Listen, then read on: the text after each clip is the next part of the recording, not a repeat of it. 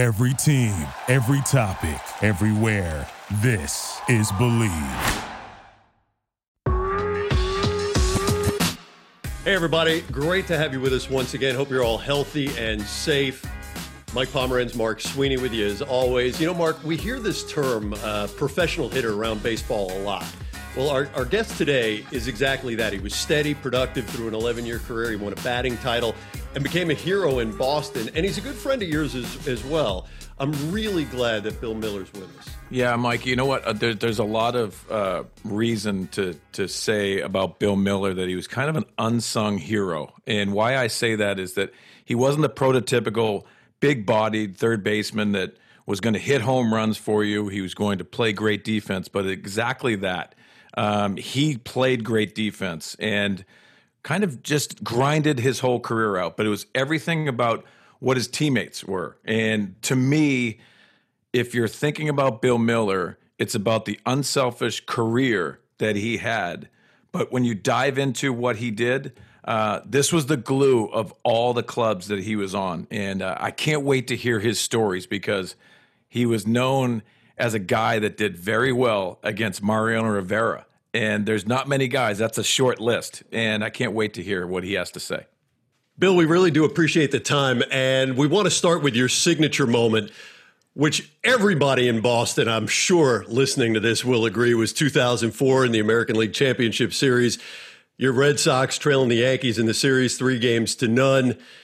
Bottom of the ninth inning, you're down by a run in game four, and Mariano Rivera's on the mound, and Kevin Millar leads off with a walk. Dave Roberts goes into pinch hit.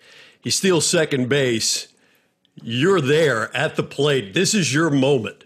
But before all of this ignites.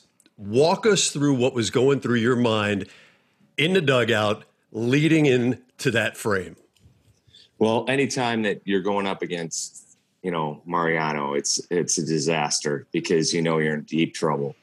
Um, he is a, you know, Hall of Fame pitcher. Um, something that you walk up to the plate and hope you can survive, not like you're going to dominate or you know, um, overwhelm anybody with. So, you know, at that moment, it's kind of like um, you try and keep things as simple as possible. One, because the emotional time, and two, because of his strengths are better than your strengths.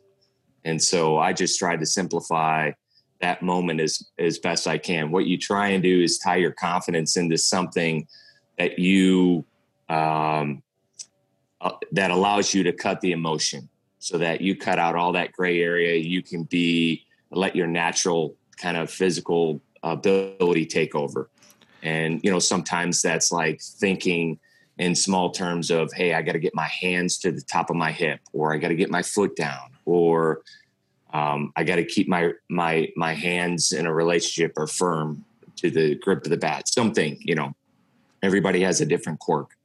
And so that's all I tried to do at that moment leading up to that, you know, time of getting in the box was, you know, what is my job going to be? How can I simplify this to perform the task and be successful at that task? And sometimes being an out, you know, it gets the gets the job done. And um, once I saw that Mariano was having such a dang time throwing to um, Millar, and I knew Roberts would come in right away. That uh, my job was either take pitches so that Roberts can steal, and you know, amazing how Roberts is. He went, you know, first pitch, and that's just how good he is because the whole crowd knew that he was going to be stealing the base, and that's another aspect in itself. Is hey, these guys could pitch out, you know, first two pitches even, and because of his ability and the and the history that goes back to Maury Wills back in the Dodger day when he told Dave, "Hey, one of these times and or many times in your career, you're going to have to steal a base when everyone knows you're going to have to steal this base." And in the biggest moment, uh, he was prepared and ready for that, and that is an incredible feat for him.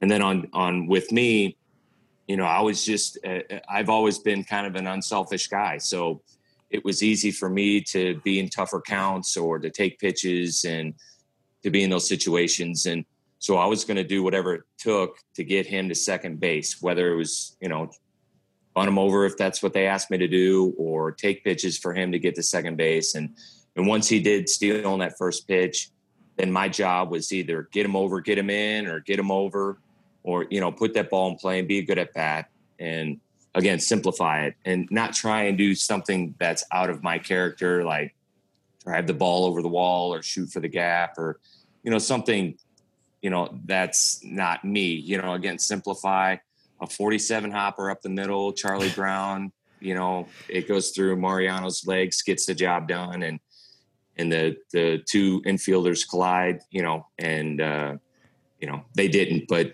uh, you know it worked so you know just trying to put the ball in play Billy, I want to try to dive into uh, your manager Terry Francona and why I think this is important is that you you made a good point. Uh, it's you're a contact hitter. You're not looking to power the ball. Uh, I think ideally anyone would love to hit a two run homer off Mariano Rivera, but sometimes that's very difficult. But your manager had the confidence in yourself as a contact hitter to do the right thing because you got to move that runner once Dave gets to second base you have to move the runner at least. So whether it's bunting, whether it's uh, moving and pulling on the right side, he had the confidence in you against Rivera in that situation to swing the bat. What did was there was there communication between the two of you, or was it just hey, I trust him because of what he has done, the body of work all year long? Yeah, Tito was super good at understanding uh, always what was in the lineup that night. His communication with us all the time was great. You know, you, you, talk about a player's manager. He's the guy that goes around, talks to you, a lot of communication. So throughout the entire season, he knew uh, a lot of us, our our heartbeat, um, what we stood for, what you're going to get, and he knew the unselfishness and kind of the I'll do whatever it takes. Uh, you know, there was times where I was like, I don't even want a day off.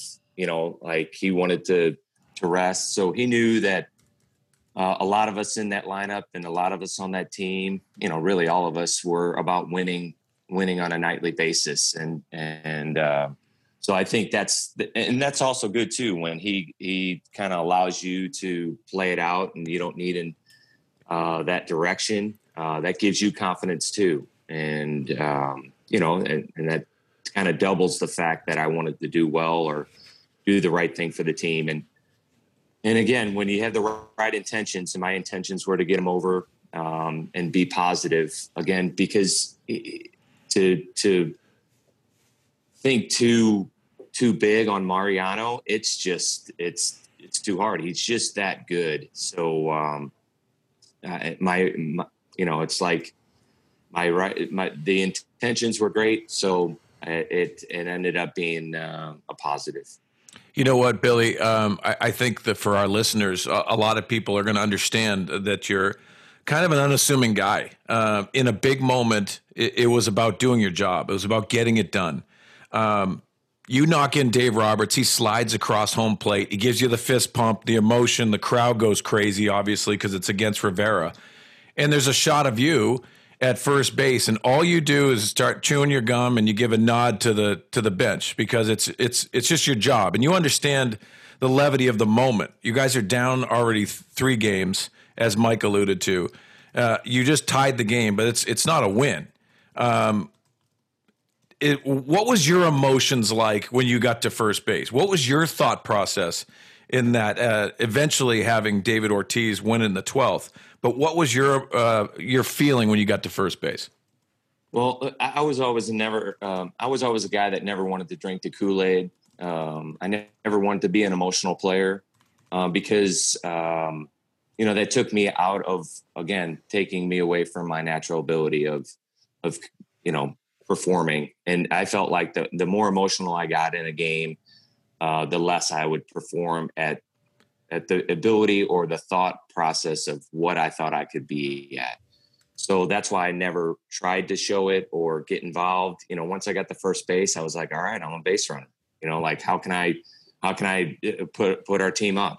You know, am I looking for a ball in the dirt here? You know, and again, it sounds quirky, but I tried to keep things as simple as possible in, in that regard. And and I didn't try to expand too much out of that. And um, I was just happy to be pretty simple and pretty vanilla and just do the, the, the task at hand.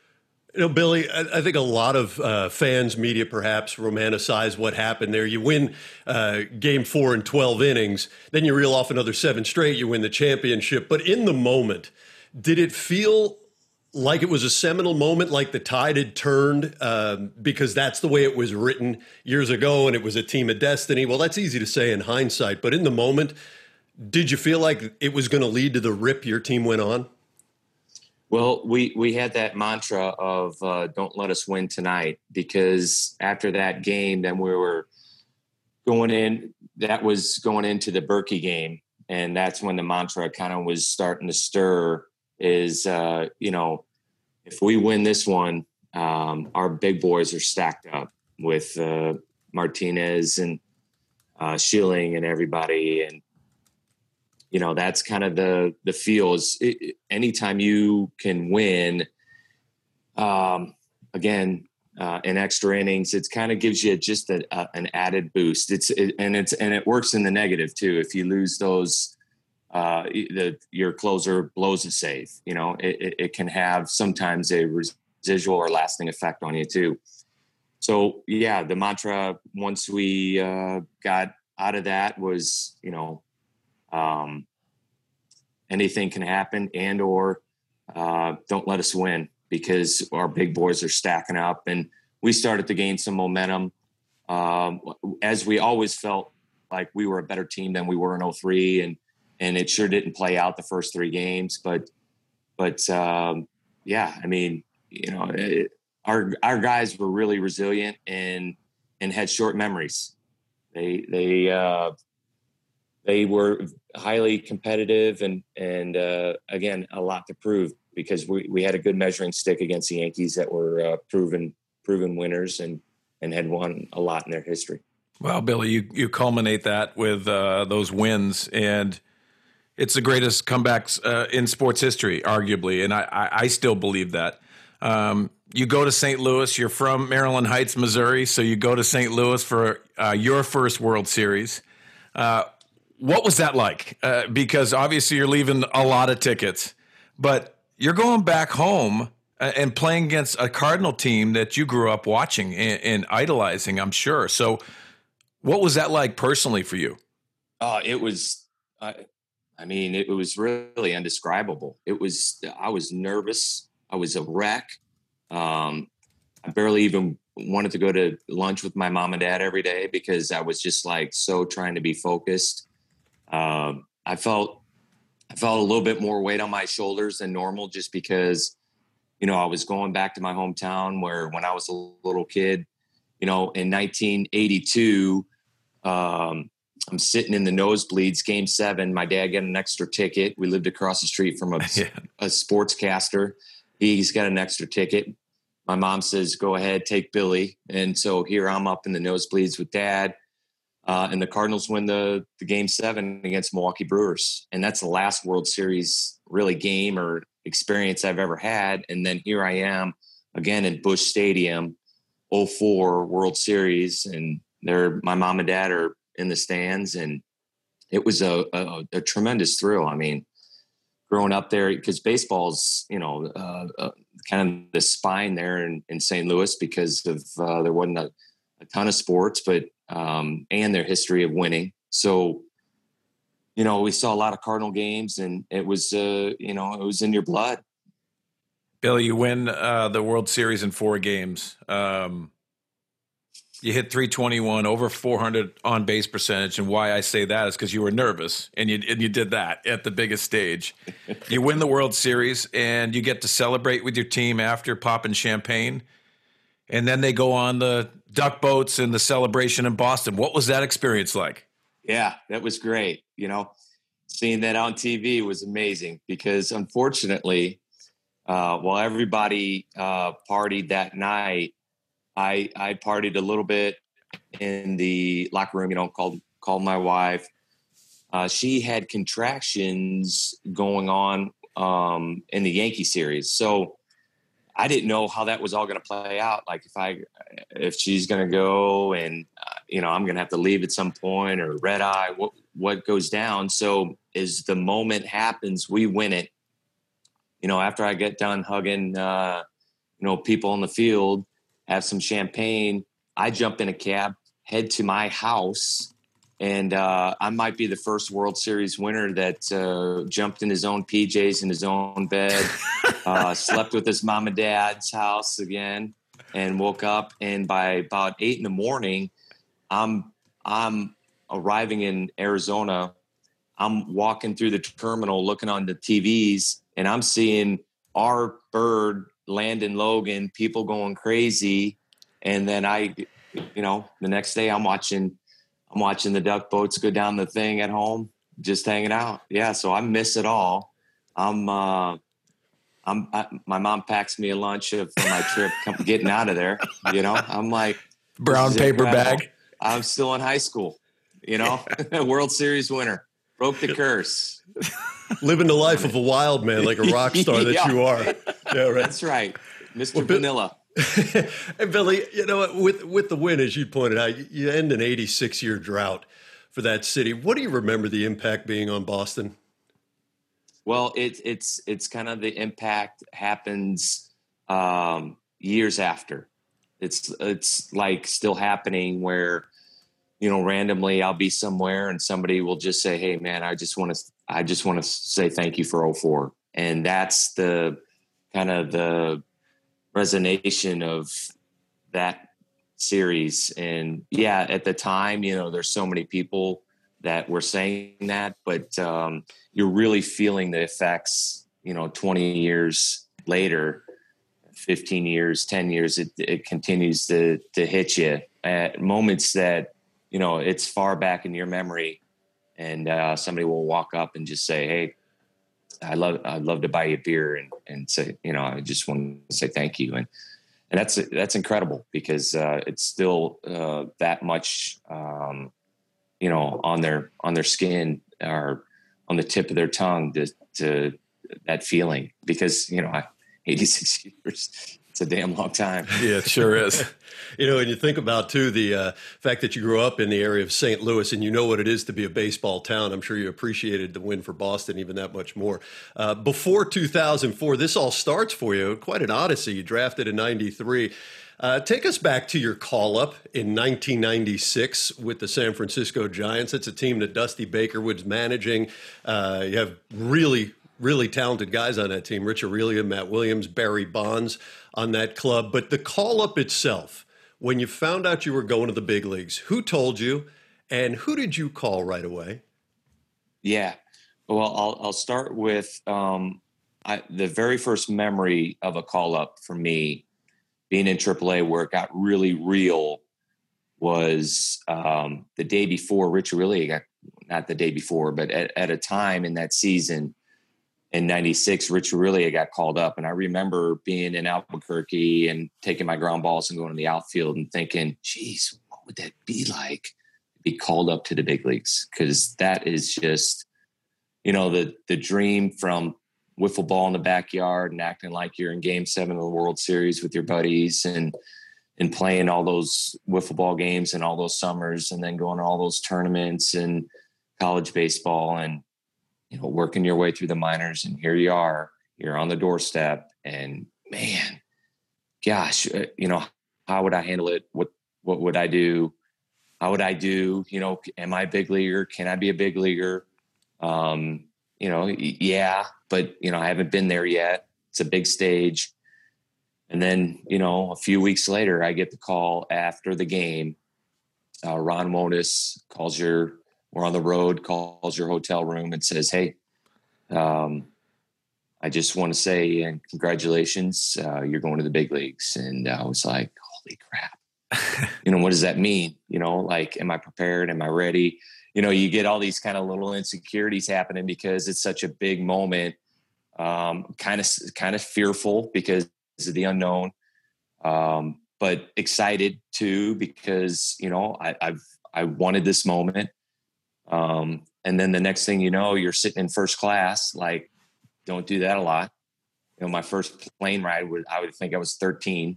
So here I'm first class. I'm like, yeah, can I get those peanuts and uh, can I get extra peanuts? You know, I'm put them in my pocket. You know, maybe I can eat them on the bench with my gum and Gatorade. And so, um, yeah, it, it was a thrilling moment. Get off the plane, but at that time when I got the call, you know, I, I called my mom and dad right away, you know, and just told them. And sure enough, which is crazy, is we're we're just so happy to be playing in, uh, going to be playing in Wrigley.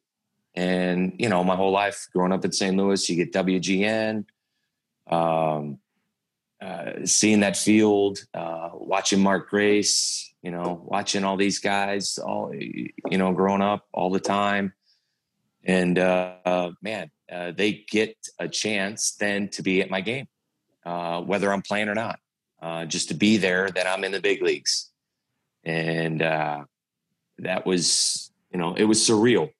And, and sure enough, as I'm as I'm walking into the stadium, and and uh, you know, it's it's like a cathedral, and I've never had been there before, and it's like unbelievable. And then you get the that that beer smell walking to your the entrance of your locker and or the locker room, and it was just a, a thrilling moment. It's just undescribable. Billy, it's amazing because uh, I think every player that goes to cathedrals like that, like Wrigley Field, even if you're not an old school type of player. We always hear old school, new school, the beautiful stadiums nowadays. But when you walk up through those hallways and the impact that so many players and so many unbelievable players took those same steps as you did, and also walking up those stairs and seeing the Ivy, seeing Wrigley Field for the first time, what was that moment like for you? And, and did it have that impact of solidifying what the journey was for you? It was, it was, um, I felt as special as I've ever felt. Like I, I felt like, um, this is where I want to be. And I, um, you know, again, it, from where I came from and not thinking I was ever going to be there, just, you know, we always talk, joke around trying to play 162 games in my body of 5'10, 180 or 175. You know, it's like, it's just, it, just a, an incredible feat to, to get, to get there or to think you can even get there. It's just incredibly hard. And to, to walk into something as nostalgic as that uh, from my first experience was really special. Really, I was super appreciative and super humbled to be thinking like all these ball players that have have run across this field, and it was. And by the way, at the time, it was a terrible field. I mean, yeah. this horrible crown, and the grass was like thick as your backyard. Luckily, I had that. Ex- I could handle that already because it was like my backyard in St. Louis. So they've upgraded that, believe me, by by now. But um, it, yeah, it was just um, it was really a, a, fabulous time, and I just I just didn't want to let it go. I didn't want to ever go back down to the minor leagues. You know what I mean? So I, I wanted to keep that and and uh, stay there forever. But to, to answer your question, Swing Dog, was that my defining moment? It's kind of one of those things. Like I said, I never drank the Kool Aid. Um, I always took the approach is you never arrive. So yep. I, I was like, you know, you always got to prove yourself. And every year that I was in the big leagues, I never uh, I always came in there and said, I'm going to win this job. I always approached it the same. I never um, changed my mindset. I always worked as hard as I could in the in the off season, and uh, you know, I just never wanted to, like I said, leave. I wanted to stay there forever. I think a lot of us uh, that knew you uh, respected that ability that you had. Um, Major League Beginnings is about firsts. Uh, your first game is April 18th, 1996 the next day is your first hit. Take us into the box for that. Yeah, it, it was great. It, it, my first at bat, I was, I walked, I got to the on deck circle. It was like the seventh inning, and I looked at home plate to where the brick wall was, and I was like, "Damn, that's short." On TV, it looks like it's forever behind there. I'm like, "Man, that's tiny." You know, I'm like, holy cow, this is weird. So, and then being in the box and looking out there is like so surreal. It's like I'm looking out at the batter's eye and the stands, the fans, and I was like, that doesn't look the same, you know, like on TV. And it was just enormous. And you know, you, you can lock in on that batter's eye. I was seeing everything out there. I was like, God, I was like stepping out of the box, like, you know, Bull Durham is you thinking about all these things in your head. And I was like, so, you know, the first at bat I line out, which is great. I was just happy to put the ball in play. I was, you know, nervous as hell. And then the next day, you know, it was like, all right, you know, things started, the honeymoon was starting to kind of be over a little bit. Got the same experience. So, um, and one of the things too in Wrigley is they don't have batting cages. So it's not like you can prepare yourself for that at bat, right? You're sitting in the in the dugout eating your eating your uh, seeds and gum, and and the next thing you know, you know you're kind of playing along with the game. But you know, my first experience, I was just like, oh my god, look at the cleats on that guy, or oh my god, look at the batting gloves. You know, I was just like seeing all the other details of you know part of the game. So the next day, I started to calm down a lot, a lot and you know kind of feed in watch the game a little bit more in a sense of hey it could be hitting here or whatever and dusty was great about you know, if you got called up, they tried to get you in right away to, you know, break the ice, you know, like not let you sit there very long to stew, you know, to think about all these things. And um, that was great. And, and, and, and believe me, I try and, and relay that to anybody if I'm at, a big league level is, you know, get those guys in there as fast as possible. Get those guys, you know, get them in the, in the fire so they don't have to think. And uh, so the next day, I get in there about the same time, seventh inning, and and, and like I said, Wrigley doesn't have batting cage, so it's not like you can go in there and hit for a couple innings, get warm, get a sweat, get heated, um, and get prepared. And so it's you're cold turkey. You're running onto that on deck circle, taking your four or five swings because you don't want the umpire to get upset that you're taking too long because you're going in to pinch hit. So um, I get in there, and uh, sure enough, you know, I grind out a good at bat. Always been a good hand eye guy got a nice uh, little liner over the uh, shortstop's head and um, got the first base. And Mark Grace said, "Hey, buddy, that's one of uh, two thousand, and congratulations." and I was like, "Hey, that's pretty awesome. Hey, way to go, Mark. You know, thank you. I love watching you on TV, man. you, know? like, you know, like I'm in awe. Like." This dude's like, wow, I'm standing next to Mark Grace. Hey, you're taller than I thought. You know, like, so, but the kicker of this whole thing is after the game, you know, Dusty calls me in the office and, hey, congratulations, all that. And I'm like, high as a kite. He's like, hey, uh, we've got some bad news. We're going to have to send you down. But here's the thing is uh, we want you to hang around. So what that means is uh, tomorrow come to the field, take BP, do your workout, all that. But after BP and all that, I want you to jump in the shower and you can't be in the dugout or in the clubhouse. So literally, I am high as a kite the, the, day before, you know, go out with my parents that night, have a beer, you know, whatever. They tell me you can't be a part of the team the next day. I am sitting in the stands next to my mom and dad again. Here I am. It's the forefront of what's going to happen in the World Series, right? Sitting next to my mom and dad, trying to tell some fan next to me, you know, yeah, hey, I'm a big leaguer, got a big hit yesterday, but I'm sitting in the stands right now, you know, semi pro, you know. But uh, you know, and so I had a fly, I, which was cool. I flew back with the team because what was happening was uh, Robby Thompson was coming off the DL. They didn't know about his groin. They were going to let him play that game. If he had residual, like had some effects, you know, it was tight after the game or whatever, they'd just reactivated me. And yet, unfortunately, you know, but I got to go on the big league plane and have a big league meal spread and, you know, have some beers and sit with the guys, you know, and see the whole thing again, rookies had to sit up at the front, so I could only see the guys when I went to the restroom. But it was cool. you know, it was, you know, I had to stay turned around and not look at anybody, but it was it was fun. You got that back to the big leagues. Big you did get back to the big leagues though in July. You ended up playing 55 games that year. You're hitting over 300. Uh, a big moment, I think, for all the guys we talked to on this is getting the chance to see uh, their face immortalized for the first time at the big league level. Your rookie card. That's a big deal for a lot of players. What was it like for you?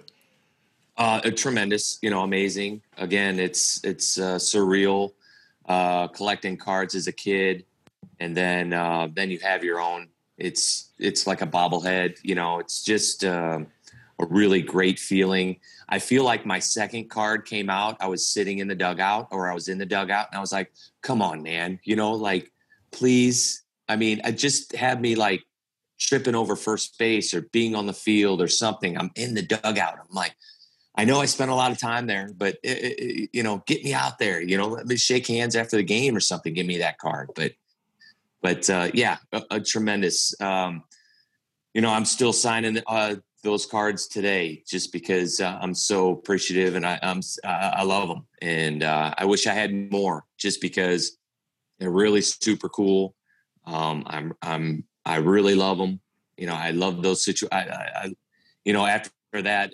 All of some of them were action shots. Some of them they they came out with some crazy funky stuff, and you know, still that to this day, every now and again when I'm signing autographs, I'll flip it over and look on the back and and reminisce on you know, God dang it, I can't believe I walked a hundred times in in high A ball that year. What a season that was, you know, and and uh, you know, it's a it's a good feeling. It's it's you know, you earned it.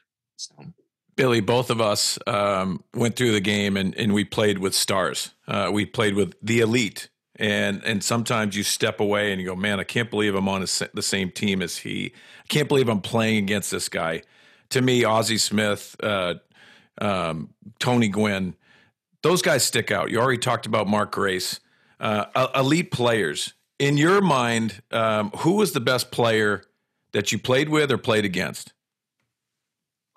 Man, played with or played well. I, I will stack them up. Um, I hit in front of Barry Bonds.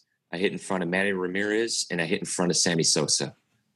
And I would say, as far as eliteness on hitting, you know, you get Barry and Manny. You know, Sammy's probably a, a close second, third, but their work ethic, and their ability to, perform at that highest level in the middle of the order. Uh, it's it's probably those three guys of seeing that performance on a daily basis is thrilling. Um, it's great to be kind of tied into that because it's kind of funny. It's like you used to steal some bases, you know, minor leagues and you know college, whatever, and then I I get to the big leagues and hit in front of them and they're like, "Hey, don't even take a lead." because those guys are hitting homers and doubles and tri- you know it's like hey don't mess with them. And it was good by me because you know at that time i was i was getting slower. But um yeah it, it's just their their ability to master their talent as well as they did was incredible to watch uh, on a daily basis. I, and and and then seeing the other the other players uh, out there at the time, you know, the Rolens of the world, because I, I focused a lot on the third basemen, but, um, you know, it's just, it's just a hard, it's such a hard game. And to seeing those guys do it, they're at the highest level every year. And, they, and, and, and to, it's just, it's just incredible. And it really, all those guys are elite. Uh, those three stick out most just because I was seeing them on a daily basis, whether I was sitting on a bench or on base watching them perform. But those three guys were uh, were were fabulous guys. Well, Bill, when you're talking Manny Ramirez, when you're talking Manny Ramirez, it, it, I think everybody listening, especially everyone in Boston, remembers uh, 2003. I mean, it was a great year for you all the way around. But on that personal note, you win the batting title in the American League. You hit 326 that year, and you edge out Manny Ramirez. And it really comes down to almost at that last week of the season. What do you remember about the chase and what was it like between you and Manny? Was it playful? Was it highly competitive? What was it about? Yeah, uh, I would say up until the last day, um, I was kind of not really trying to focus or uh, think about that. And Manny, you know, being as, as elusive as he was, he was kind of doing his own thing. But I think our main focus at that time, which was which was great, was we were fighting for that wild card spot. And it came down to the second to last day to get that wild card.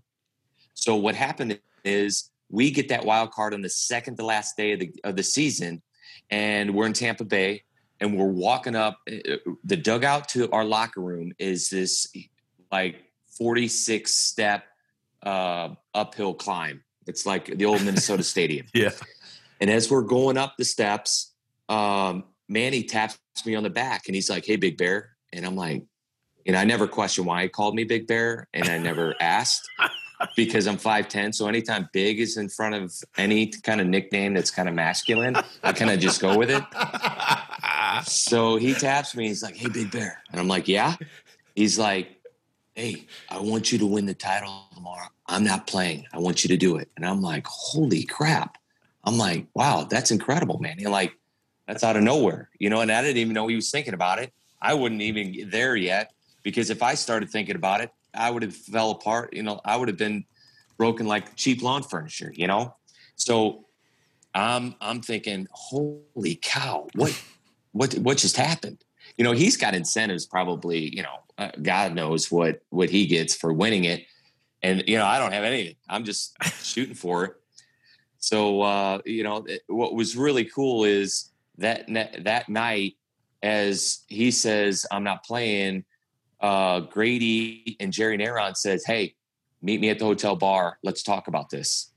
So I, I, go down there and we start discussing all the different scenarios because Jeter now is the next man up for the race, and he has less games played, less at bats. So a hit for him propels him over my number. And yet, if you know he goes over, then it's going to take a few more. And then how do I handle my situation? Do I play? Do I not play? So at the end, as we get up from the bar, we decide I'm not going to play because they play 45 or 40 minutes in front of us. So the next day, I am sitting in the clubhouse manager's uh, little uh, office, got the Yankee game on, and after every at bat of Jeter, I run down all those dang steps. I, I prop up next to Grady Little and I'm like, hey, 0 for 1. And then run back up. He's like, yeah. And then I run back down. 0 for 2. And I run back up. Run back down. He tried to bunt 0 for 3. You know, so I'm going through these scenarios because, you know, I can't handle that. You know, like, and sure enough, so the kicker of the whole thing is I have an incentive for like uh, so much money for one more plate appearance. So I am think so the night before, which is cool Theo and in the the front office, they come to me and say, "Hey, we'll accept if you don't take an at bat tomorrow because we understand the situation. We'll accept and give you your incentive." But you know, in my mind, the next day I kind of still want to solidify it because you know anything can happen, right? But it's super cool. They and so sure enough, Jeter goes 0 for 4. No chance if I get one at bat and something, you know, if I don't get a hit, I'm still the winner. I'm still above Manny. And so I remember going in there for my bat and my knees are shaking. And here I am the American League batting champion. The guy throws me like a first pitch. I am like out of my mind, can't concentrate. I pop it up to the pitcher, you know, like, hey, what a great stud hitting guy this is, you know. And I'm like, oh God, thank goodness it's over, you know. And then, uh, you know, I get the champagne. Um, uh, I think Wakefield put a, you know, a, a bottle in there. He was always created stuff like that. And then once we flew into, um, I think we went to Oakland or something that next night or whatever. Grady uh, had uh, Grady and Jerry uh, Narron took me out to dinner, like this uh, little sushi place where the boats go around. and they brought in a bottle of champagne for me and uh, and congratulated me. It was really cool. Those guys are great guys. What a great story! Uh, I mean, to to culminate uh, that in there, and plus the, plus the pop up though, it wasn't traveling to center oh, that night, so it's it's fine. It's absolutely fine. I, I, love that, Billy. An interesting aspect that I think a lot of uh, listeners don't understand is that you have a choice of a bat model. And and the reason why I asked this is what did you use and did you maintain that through your whole career and did you use it the year that you won the batting title? Yeah, it, it, bats are funny. Uh, great question because I started with the C271. Uh, uh, it's like a thinner handle, thinner thinner barrel, and you get really uh, quirky with your bats just because uh, you know it, it, helps your confidence. Sometimes you tie your confidence into how your bat feels. And let me tell you uh, it, it's real you know? And so i would say at the beginning they you get four models to choose from in the minor leagues. You know it's not like now where you know you get bat companies all over the place. So back in the day you get the p p72 you got a uh, M151. You, know, you get these weird models. And so, what fit me best at the time that I could handle, I was a hand eye, like I said, was the C271. So, I never wavered from that. I used it both sides of the plate. Uh, tried to keep things simple, keep things the same. But as I moved into um, the Boston Red Sox, and I used to watch I would flip flop back and forth. And again, batting title. I won that batting title hitting in that lineup in the eight hole. I might mm-hmm. be the only guy that's ever won a batting title in the eight hole too. Again, not drinking the Kool Aid and being humble. I mean, yeah. who wins a batting title in the eight hole? but uh, Todd Walker was hitting second that year a little bit, and so I would watch his at bats and uh, watching over and over again, I was watching his approach and how they pitch him and and him hitting left-handed. And so I realized I'm like, man, he's got a big head on his bat. I'm like, wonder he's about the same size as me. Why can't I do that? So yeah. there it is. I start trying in BP his model, uh, C243. It's got a bigger head, a little bit yep. bigger handle on it. Um, and at times it could be a little bit more um, top heavy, meaning you feel the barrel more. And then at times you'll get in your pack, you get a 12 pack. At, at, once you get to the big leagues, you'll get a 12 pack of bats. And you can get them cupped, you can get them not cupped. And sometimes the the more cup you get, uh, it, the more balance you feel. And so sometimes through the year, I didn't want to feel that uh, non cup because the the barrel would drag a little bit more. I'd get a little bit more tired playing in the humidity and the heat. Mm-hmm. So then, you know, I'd I'd go to my Cup Series and a little bit more balanced. And sure enough, it it was tremendous. I had a little bit more head. I feel like I had a little bit more, um, you know, uh, drive or and it upped my confidence. And so I I changed my model halfway through. Well, 96, I started 04, 03, I, I changed. But what's funny is when I hit those grand slams in the um, in 03, I think, um, the Hall of Fame came to my locker after the game and said, "Hey, we'd love to have those bats for the Hall of Fame." And I'm like, "Yeah, no problem. Uh, give me one second. yeah. yeah, yeah. You know what happened? Yep. they got different bats. Those bats still had had hits in them. I ain't giving away the hits yet. Yeah. Uh, so uh, you know, I it, yes, they're from the the batch of bats, but the official bats are still they.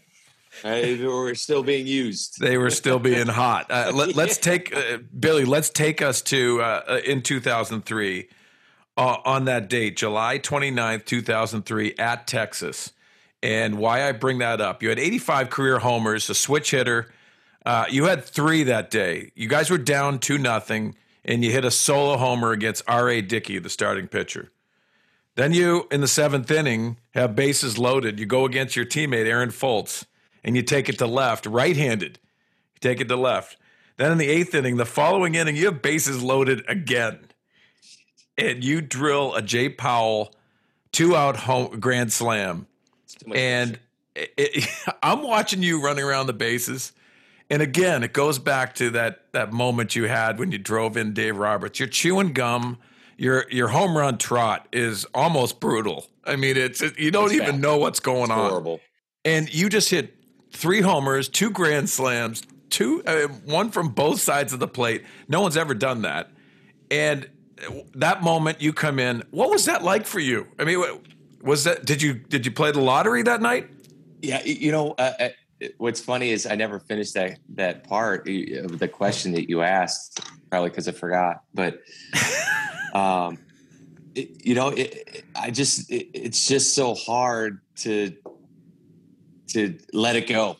You know, I just couldn't let it go. I, I just I, I just had a hard time of just being in that moment. You know, and uh, I should have done a lot better. You know, I should have soaked it in a, a lot more and that's my fault, really. You know, I just, I was just, uh, it was just, I was just uh, insecure. I guess that's the insecurity coming out on me. But uh, that night is really funny because R.A. Dickey, R.A. Dickey ended up being a knuckleball guy. Yeah. And um, uh, it, it, in the minor leagues and facing him before, he always, he wasn't a knuckleball guy at the time. He's like fastball slider, you know, uh, change up, and he always used to bury me in and get me out because that, my kind of one of my weaknesses or holes was in uh, late in the count. And so, sure enough, um, I was like, "Gosh, I know he's going to try and get me in." So I leaked. I'm like, "Man, I got to cheat. I got to get there."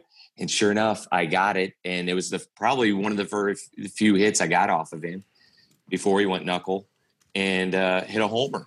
And I'm like, "Holy cow! I finally got one." But before the game, we're in BP, and you know the teams transition on and off the field, and Fultz is running in from left field. He was shagging, um, and Fultz, Mirabelli, and myself, we had all played in the Giants organization together in the minor leagues. So we are all saying our hellos and talking small talk. How's your golf game? You know all that stuff.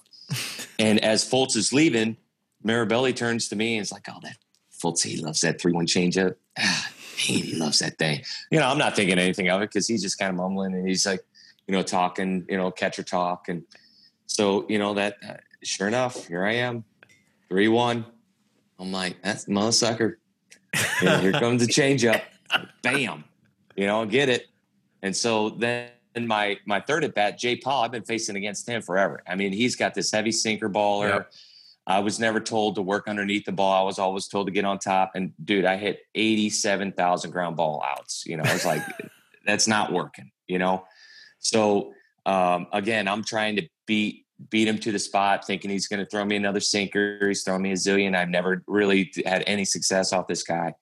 And he throws me a change up and it's kind of like up ish, not, not too much, but I get out in front, get underneath that thing and ride it out. And, and again, um, it, it's a big, big moment, big, big night. And I tried to suppress it as much as possible because I'm like, you know, bottom line, I, I just w- always wanted to help my teammates and just happy to that I got to do my job, but I never embraced it uh, as much as I should have uh, because that was like stupid, crazy night. I mean, and you know what's awesome?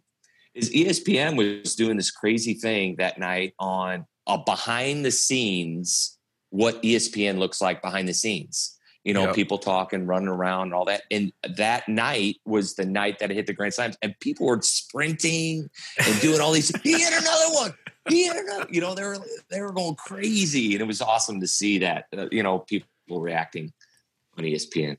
19 home runs that year. That was your that was your big power year, buddy. And uh, you know, you win the batting title as we mentioned in 2003 to you go to Cooperstown because of the Grand Slams. You send them, well, we'll call them real bats, bats to court. Yeah, you just send them bats. I mean, you're riding the wave, Big Bear, as it were. you know what? Before, it, feels, it, still feels good. Just keep it coming. You know, in, in I could I could talk to you forever as Mark and I could you know about 2003 but I want to take you to 2004 because I mean if you're going to dispel myths so now we know about the bats let's talk about uh, the way the narrative goes in Boston. Um, July 24th 2004 that's the night that uh, Jason Varitek, Alex Rodriguez you get in a fight after uh, A-Rod's hit by Bronson Arroyo we read a lot of crazy stories about that. And obviously, you go on to the magical years. We talked about you win the World Series, um, which, by the way, you walked off that game with a homer. But the question really is how much of this is just romanticized, and how much of that fight, your walk off, really fueled Boston internally from a clubhouse perspective and vaulted you guys into this wonderful 2004 finish?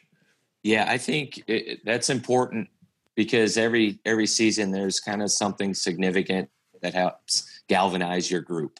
And that kind of was a little bit for us. We're always using you know those teams that made the playoffs the year before or the yankees as measuring sticks you know like uh, where do we stack up? How do how how are we this year? And i think from that 03 team to the 04 team i felt like we felt like we are even a better team because one we had some experience and two you know, we added some pieces that that could even make us uh, a better group. And and at that moment of beating the the giant, uh, you know, when all the chips are kind of down, um, again, puts us in a situation where shows our resiliency, shows us that we are talented, shows that anybody can step up, and people want to step up and and make this uh, you know a winning group. And i think that was something again that came out of nowhere um, and you, you, know you beat the you beat both giants the organization the team itself and you beat mariano. And and that was a, a big moment for us. And and i think that helped us say that at any one moment that we can beat one of the better teams in the game of baseball and at the time maybe one of the best teams in baseball and that's a good feeling and that gives you confidence and it gives you uh, um, momentum. Billy i'd love to get your take on this. Um, because of your success against mariano rivera and those exploits the home run the, the hit driving in dave roberts you're known as the rivera slayer which i think is interesting. It's not big bear but it's the rivera slayer slayer. Yeah there again slayer i'm in. And you and you also and i think both closers um, in their era was Mariano Rivera, Trevor Hoffman. And why I bring both of them up because they're, they're the awards now uh, for the best relievers in the game. You face both of them. Um, what was that like? And just compare the uh, the both if you could. Well, I would say that both went in with uh, against me personally. Their strengths were better than my strengths, and so it was more of a survival uh, technique than it was uh, ability technique. You know, like I wasn't going to overwhelm them or overpower them. Um, and at the time when I faced Hoffman, I was I had a different hitting philosophy. I was a bit of a spinner, and you know I couldn't handle that nasty changeup. And my hitting philosophy was kind of a disaster. So he could absolutely uh, destroy me. And he did.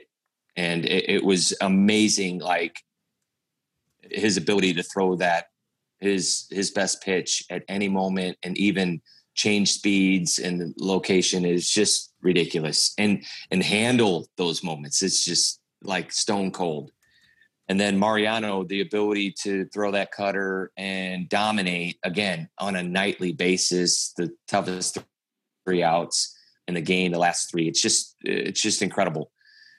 But my hitting philosophy had changed uh, uh, from uh, working with Jeff Pentland in Chicago and then improving on that. So, um, anytime you go in those those situations against those guys, you're just trying to hit their mistake if they throw one.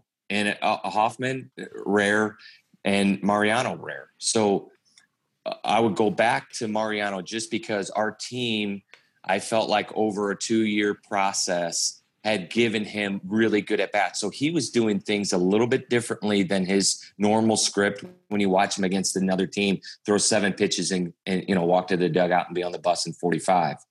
So he started doing more backdoor cutters and doing things outside of just staying in in in all the time to us lefties and and so with that regard it was more of a cumulative a team thing that helped me uh, have a little bit success because he went off script a little bit more against us and what happened was those balls where i hit that ball up the middle uh, to tie the game was out over the plate and the homer that i hit to win the game was out over the plate. Again, things more about the, trying to backdoor that slider to open up the plate for him, but he didn't have that type of command like he did in, and that's was the difference. So it was a team thing more than a me thing. When you think of it, Billy, uh, your your career takes you at, at the end uh, to do, to the Dodgers.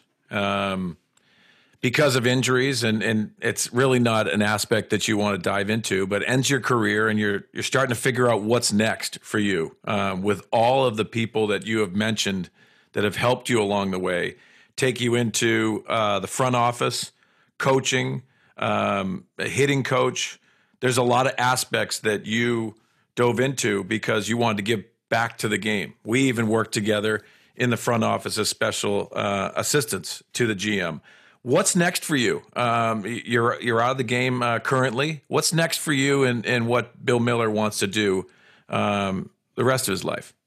Yeah, I'd still love to be back in the game and be a hitting coach, uh, be an assistant hitting coach, um, whatever it takes. Uh, just because I love being in the in the engine room.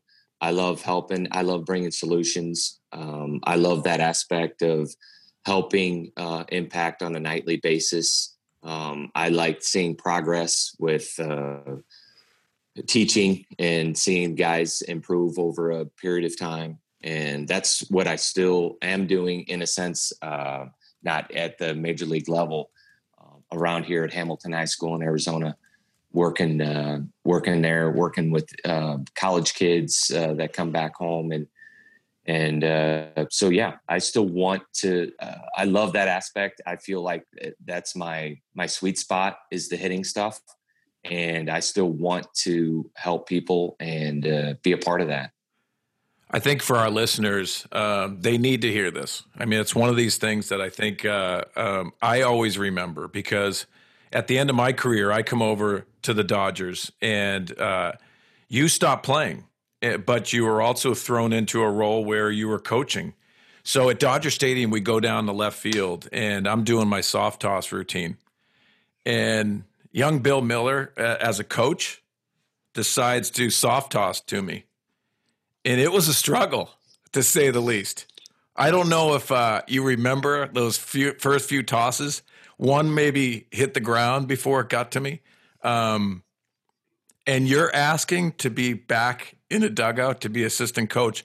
How has your evolution of soft toss uh, been, and where are you at? Because that day, uh, I don't know if you remember, it was somewhat of a struggle.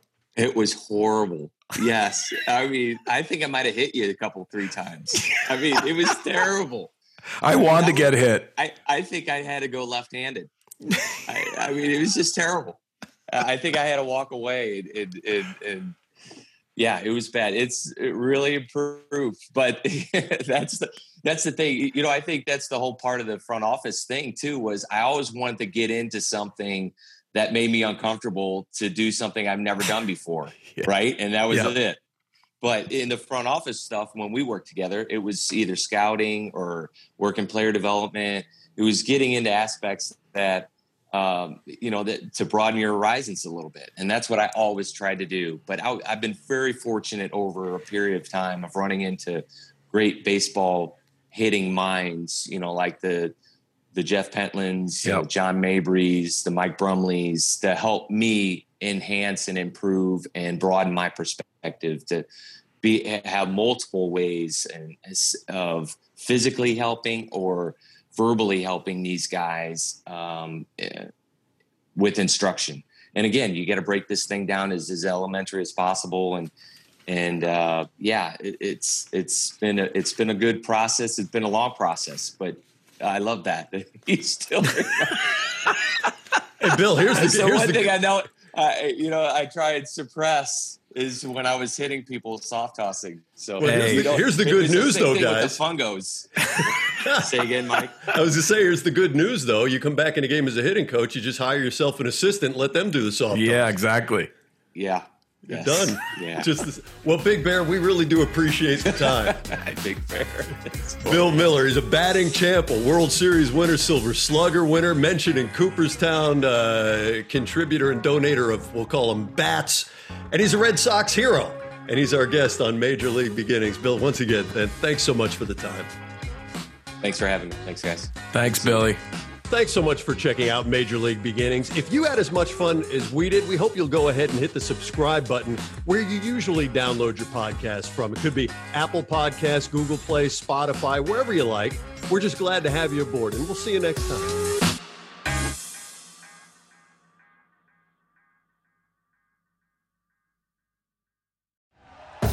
Thank you for listening to Bleav. You can show support to your host by subscribing to the show and giving us a five star rating on your preferred platform. Check us out at Bleav.com and search for B L E A V on YouTube.